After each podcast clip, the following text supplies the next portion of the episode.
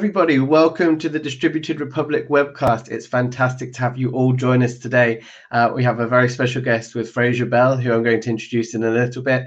Um, but it seems like every time we do one of these episodes now, I end up saying this is the largest amount of registrations that we've had for an episode, and that's fortunate to be the case again. So, really grateful to have you join us on this one.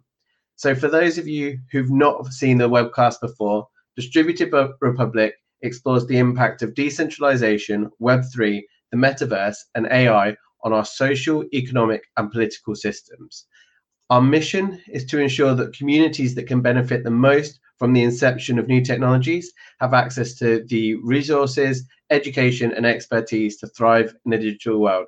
We're a big believer that progress isn't progressive, it's always the same people benefiting. So we want to make sure that this information is, is accessible um, for you as possible. And in order to be able to do that, we use a, a few different rules, but one of them is that we're going to keep keep our answers as jargon free as possible and keep our answers short so you know you are able to pick up on what's going on. However, it's impossible to talk about these subjects without having a little bit of terminology that sneaks in and, and you might want to go, hey, I've not heard that word before. Where does that come from? So we do have a terminology guide for Web3, which you can download at stan.store forward slash Jamie Bykov-Brett. And there's a free terminology guide there. So if you hear something and you go, you know what, not come across that term before, hopefully you'll be able to find it in there. And obviously, we welcome your questions and comments. Do give us a, you know, leave us a comment and let us know where you're from, what you're excited to be able to learn about. If you're hearing things as you go through today's episode that you're like, oh, I'd love to know a little bit more, we will do our best to answer as many comments and questions as we can at the end. Um, so today we're talking about Web3, and this is where our expert Fraser Bell comes in. So if you've not heard about Web3 before, it is about a decentralized, trustless, open source digital ecosystem that leverages blockchain technology to enable ownership, control, collaboration in a global interconnected network. It's essentially the next evolution of the internet and e-commerce which leads us on to our fantastic topic, which is the creator economy for Web3 creators, artists, and brands. And my fantastic guest, Fraser, who's very kindly given his time today to be able to join us on today's webcast. I'm not going to introduce him. I'm going to let Fraser do it himself so he can do full justice to what he does and how he does it. Awesome. Yeah, thank you, Jamie. Um, good to be here. So, yeah, I'm Fraser Bell. I'm a Chief Marketing Officer for a company called MintStars. Um, have been working in Web3 in the NFT space for the last two years now. Um, previously, I was head of operations for an NFT startup called Melon, where we turned viral social media posts like TikToks into tradable NFTs. So I had a lot of experience of kind of the rise of NFTs and, and working with content creators. Um, and prior to that, I've you know I've worked on the launch of numerous NFT platforms for artists, brands, uh, and in the fashion e-commerce space as well.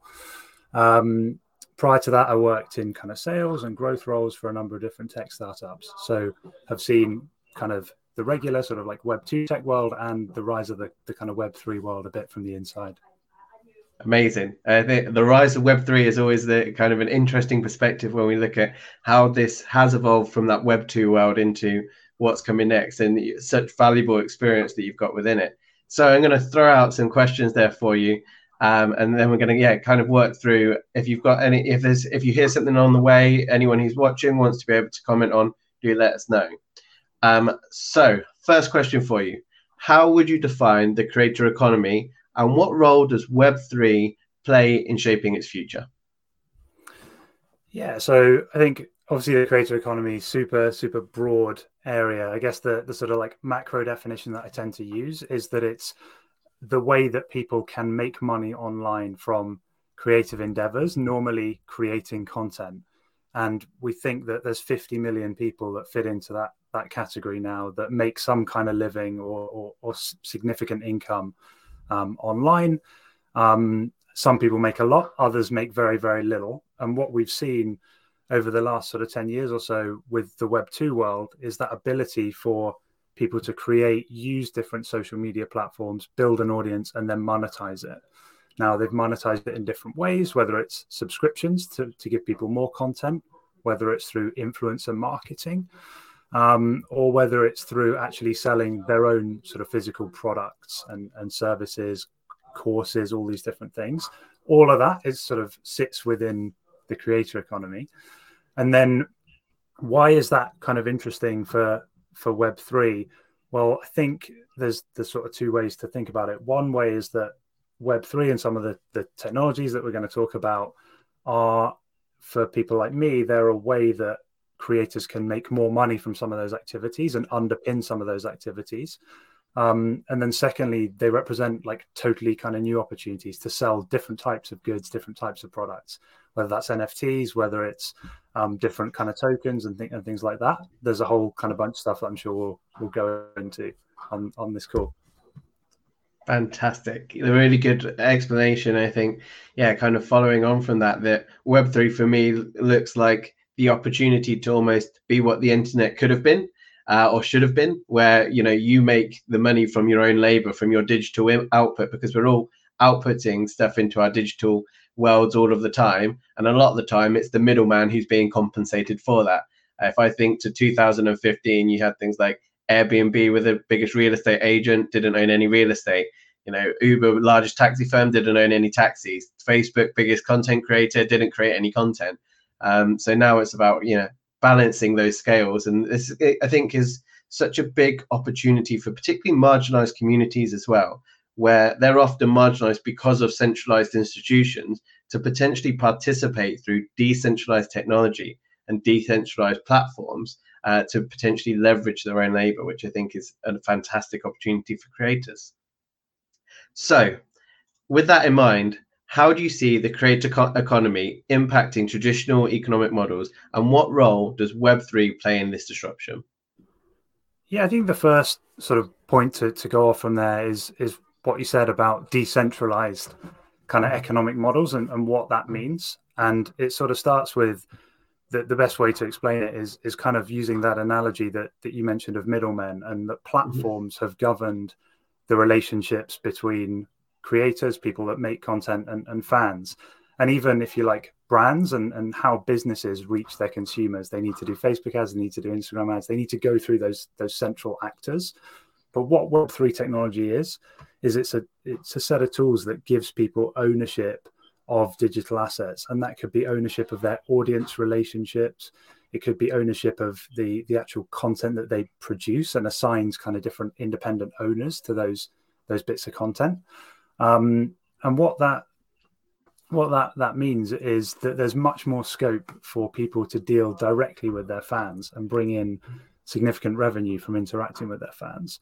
So just to you know you can delve into to all sorts of different examples but think about you know the the audience of this uh, this show today they might have mm-hmm. found us through linkedin if linkedin were to disappear we would lose that connection with those people if the people watching this were to own, say, a token or an NFT that represented their viewership of this this show with Distributed Republic, mm-hmm. then we could bring those relationships to any number of different compatible platforms that recognized NFTs and therefore kind of maintain those relationships across multiple platforms. So that's kind of one example of how those middlemen or those economic models can be kind of disrupted.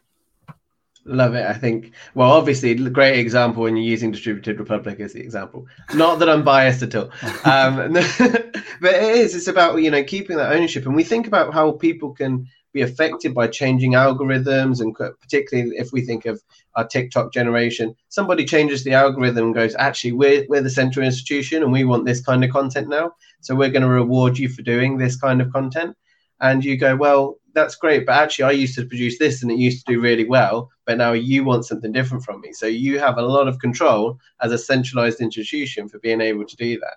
And I think a lot of people are worried with NFTs to when they're looking at it, they're looking at you know images and artwork, and that that's obviously part of it and digital ownership. But what we're really talking about is this amazing opportunity for you to keep your viewership, to be able to have your community and to to retain that on your terms and, and look at the utility of these amazing applications because NFTs are uh, do have fantastic utility, but we've kind of got it lost within the well, there's been artworks and there's been scams and there's all of those kind of stuff. Mm. Um, so yeah, it's a really interesting aspect, and those economic models once again changing it to go. I think I was uh, talking with um, a, a lord uh, at the House of Parliament not that long ago who said this is the fourth ledger you know this is up until this point everything's been kept on centralized systems and therefore it's all governed through those centralized institutions and this is the next version to go well how do we make sure that this is legislated for in a decentralized way and that's some amazing mm. opportunities mm. so next question for you can you discuss the potential for blockchain technology to empower creators artists in terms of revenue generation and ownership yeah, for sure. So I think sort of worth saying in in the context of like what the creator economy is that a lot of the activities that that we're taking part in and creators are taking part in whether it's artists or content creators or even brands they are activities that take place solely online. And so all of the work all of the output whether it's articles photos um, videos in in game items within video games they exist purely digitally and with web3 all of those items are being accounted for and able to be owned by different people and bought and sold and traded and so what that means and the, the sort of big potential for web3 for creators is to monetize all of that output in different ways whether mm-hmm. it's selling those items to fans and then layering on top of that if you buy those items as a fan, you now have more access to me. Maybe in the future, you have some kind of voting rights associated with those items. So it allows people to build out these really, really powerful kind of communities and groups through the existing kind of work that they're putting into their their content. That's like the kind of big macro opportunity within each of those different verticals. So I mentioned artists, for example. There's specific you know benefits to using this technology benefits and, and drawbacks. In the case of art the benefit is you can look back at provenance. Is this a version of a piece of artwork that was you know authenticated by the original artist? We can see that on the blockchain if it was.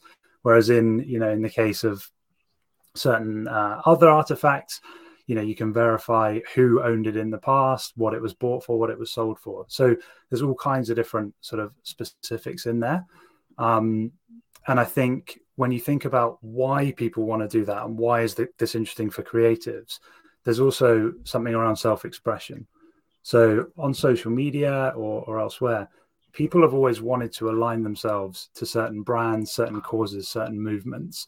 And the purpose of, of this kind of ownership and ownership of different digital assets is that you can provably say, I am a part of this community or I am a supporter of this community. And so I think that's something that's super powerful. If you're an artist or a creative, what does your audience want to be associated with you online? If so, mm-hmm.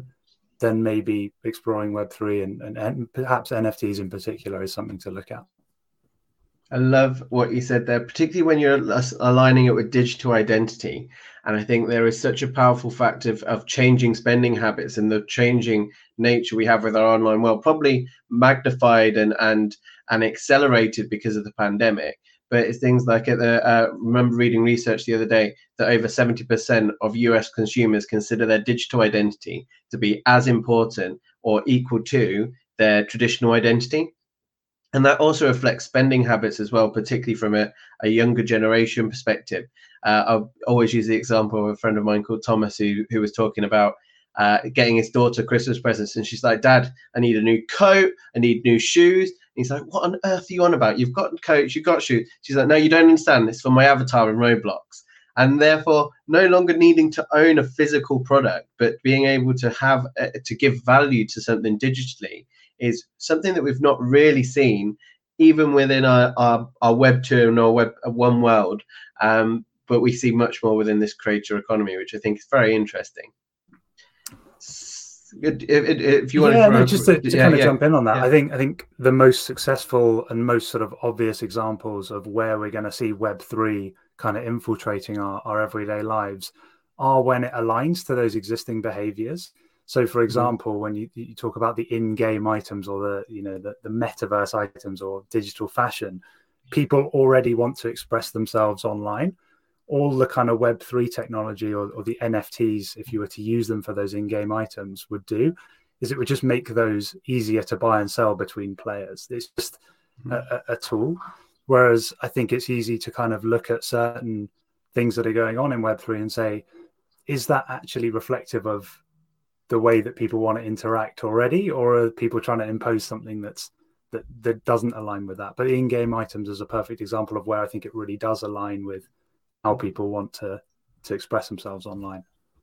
Yeah, I think yeah, when you're looking at things like the fashion, uh, metaverse fashion week, AI fashion week, the first AI fashion week's just come out, just goes to show that there's there's a huge amount that we can tie into self-expression with digital items now, which I think leads me nicely onto my next question, which is how do you think Web3 and the creator economy can contribute to addressing social inequalities, particularly in terms of access, ownership, and wealth distribution? Yeah, I think the first piece that, that I would start with, and something that I've I've seen during my time sort of working full time in the space, is the kind of global nature of of Web three as an industry. Um, and I think that's on people who work in the space. It's on people who want to participate through, you know, investing in Web three products or or spending time from a technological perspective experimenting.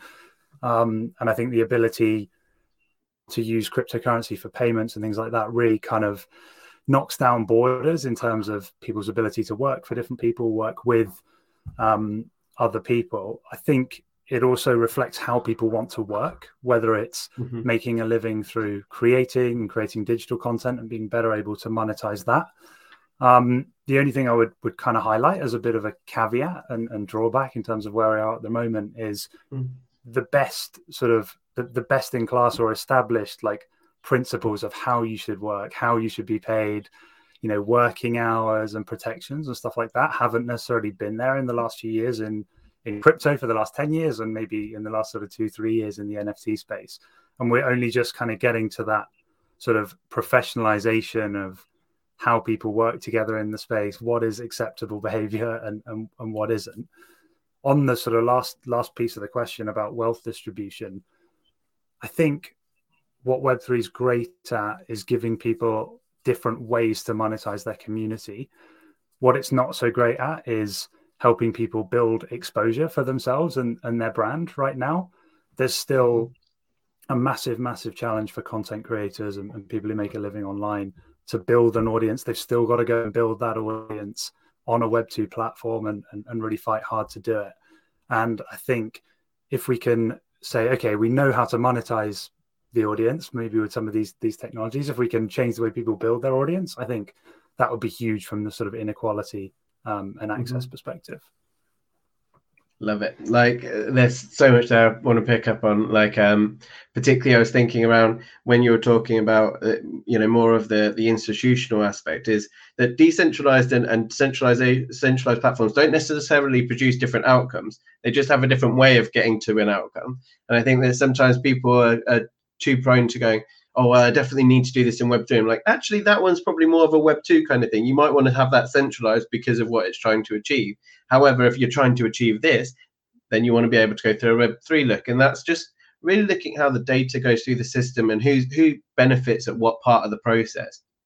I always use the example of uh, of you can go to a shopping center to you know uh, go and get your groceries or whatever, or you can go to a market. The market's more of a decentralized metaphor, and that your your Tesco's is more of your centralized metaphor, you'll still walk away with some fruit at the end. But who benefits at what point, and how do you make sure that that community, you know, that you're you're funding the people that you want to fund, and you've got the ownership with the people that you want to be able to give that ownership to, is the, the difference in nature, and that's something that we haven't had before from a, I think, from a web perspective. And yeah the, the community building aspect of as well. Even terminologies coming around things like fansumerism you know being able to sell to your fans. So you're no longer selling to consumers you're selling to fans of you your product the service that you do um, and being able to keep it within those communities is, is a massive aspect of it.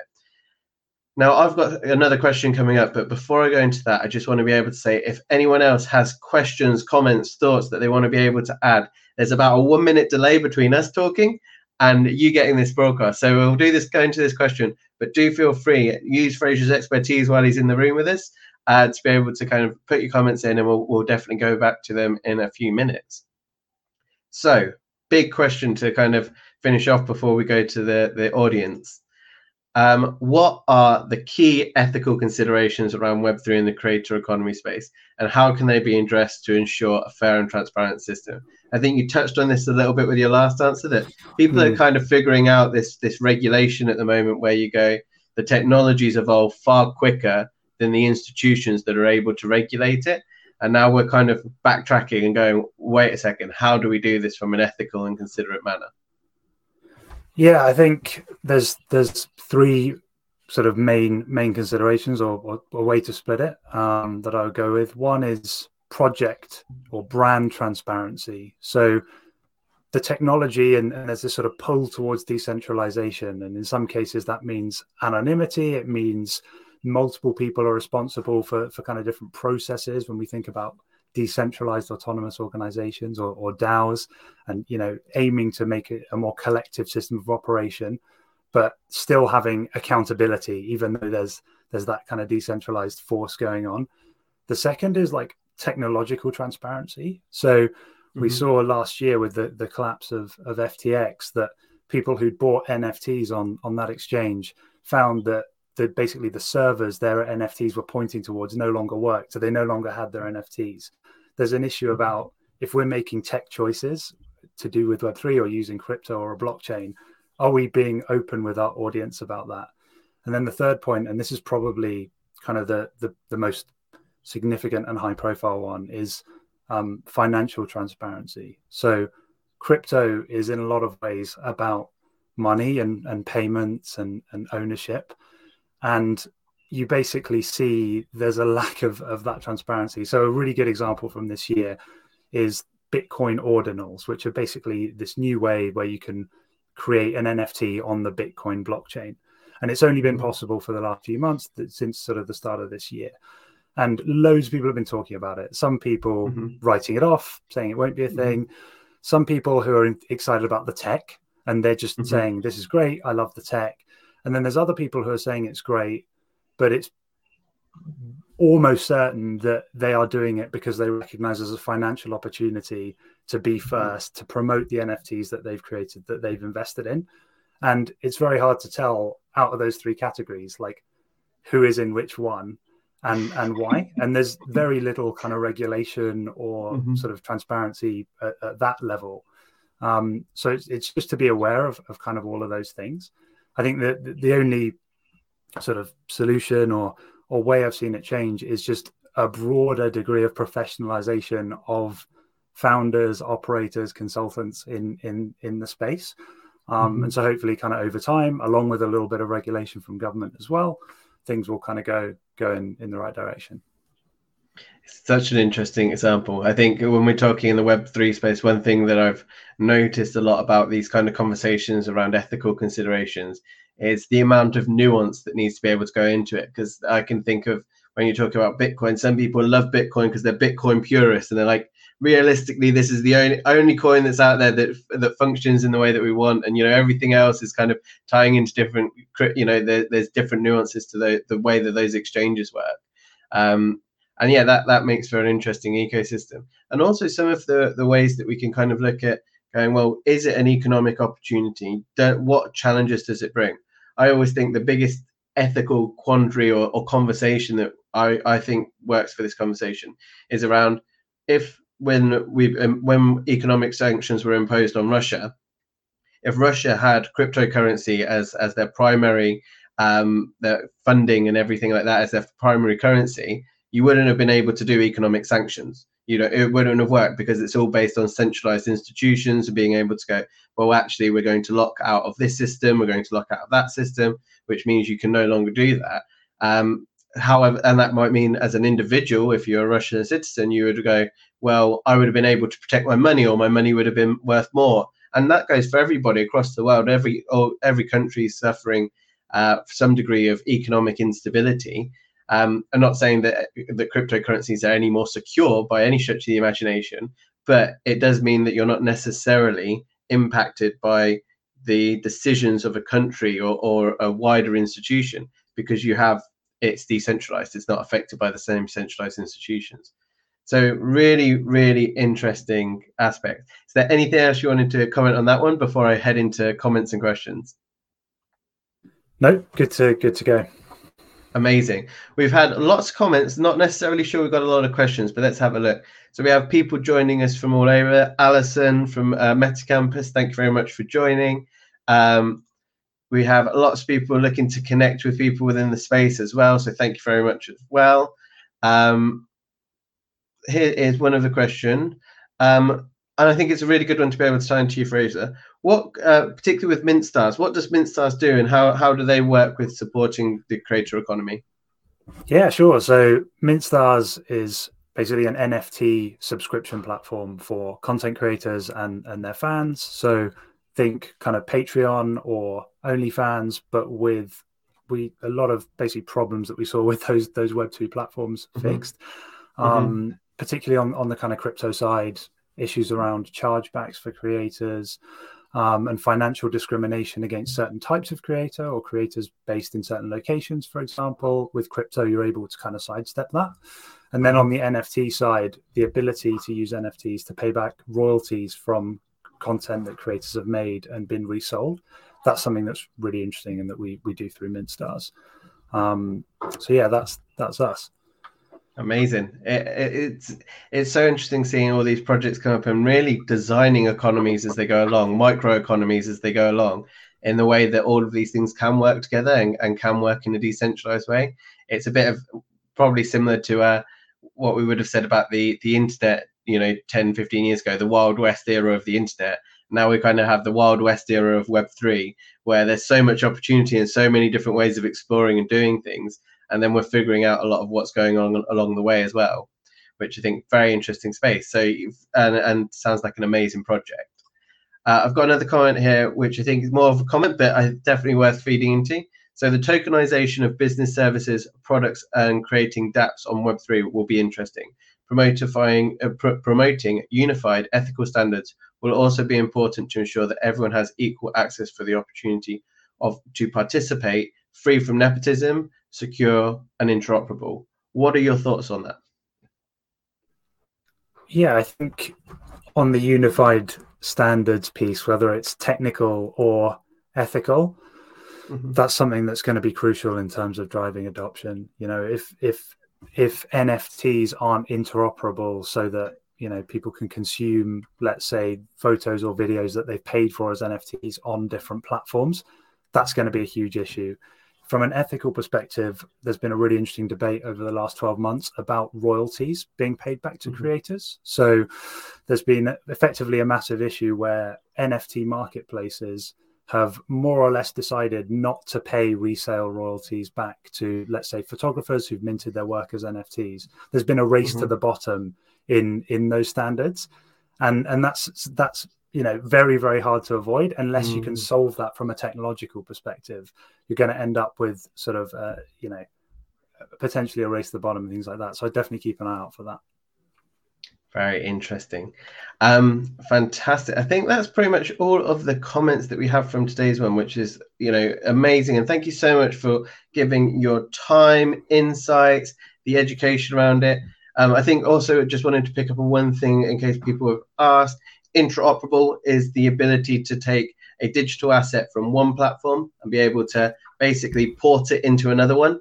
Um, and that's really it underpins so many aspects of what we're looking for from our, our future web and the future of e-commerce, which is essentially how can we make sure that you can use it to be able to underpin objects in games or, or to be able to have it as a way to be able to connect people to token gated spaces. So if you want to be able to have someone en- enter your metaverse platform with an NFT, they can do it, but they also might be able to enter another platform with that same NFT. Mm. It's almost like your your your digital uh, security card to be able to get into some spaces. So, any last comments before I wrap up for today's episode? Yeah, I would just say, you know, keep an eye out for a potential kind of game changing event in in Web 3 mm-hmm you know, if someone like uh, the example I always think of is if Revolut added support, the Revolut, the bank added support for NFTs in the app, you know, what mm-hmm. would that mean for adoption? How would that spread things? Um, mm. That's that's the kind of thing I'm keeping an eye out for. Some kind of big event that maybe just puts this in front of like a whole new audience at once. It just had the the image of the little kid in The Incredibles, like, "What are you looking for?" And he's like, "Something amazing, I guess." exactly. um, exactly. and I, I, I, there's going to be that moment, I think, very similarly to how it has happened with, you know, AI technologies have been around for a long time, working in in very positive and meaningful ways but then you've got the one moment where people go, "Oh my god, I can see how this is going to shift everything," and it captures people's imagination. And I think maybe you know six months, a year, two years down the line, you're going to see the same thing with Web three. So an amazing opportunity to be part of it. We've had some really positive feedback in the comments from the set, uh, from people. So thank you so much for your time. Um, if anyone wants to be able to apply to be a guest on the show, please feel free to visit us at www.distributedrepublic.xyz. We also have a community there. Um, more than welcome to join. It's all around learning around metaverse, Web3, and AI technologies. Uh, we host lots of webinars and stuff like this. And if you're interested in being able to get the support of myself or Fraser, do feel free to be able to reach out to us. You know, we, we love to be able to provide this kind of information, this kind of support. Um, and yeah, so if you're curious about it, make sure you get in contact. And thank you once again, Fraser. And we'll catch you all next time in the next episode. Thank you. Thanks for having me.